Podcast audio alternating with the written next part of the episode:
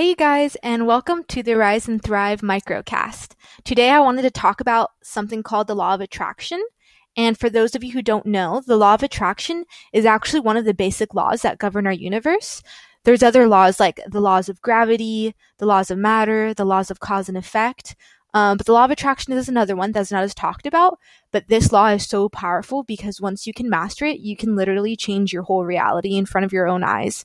So, just to, in a nutshell, to explain what the law of attraction is, the things that you think and feel vibrate on a frequency, and this frequency gets sent out into the universe, and the universe matches that frequency in the form of people, events, or circumstances.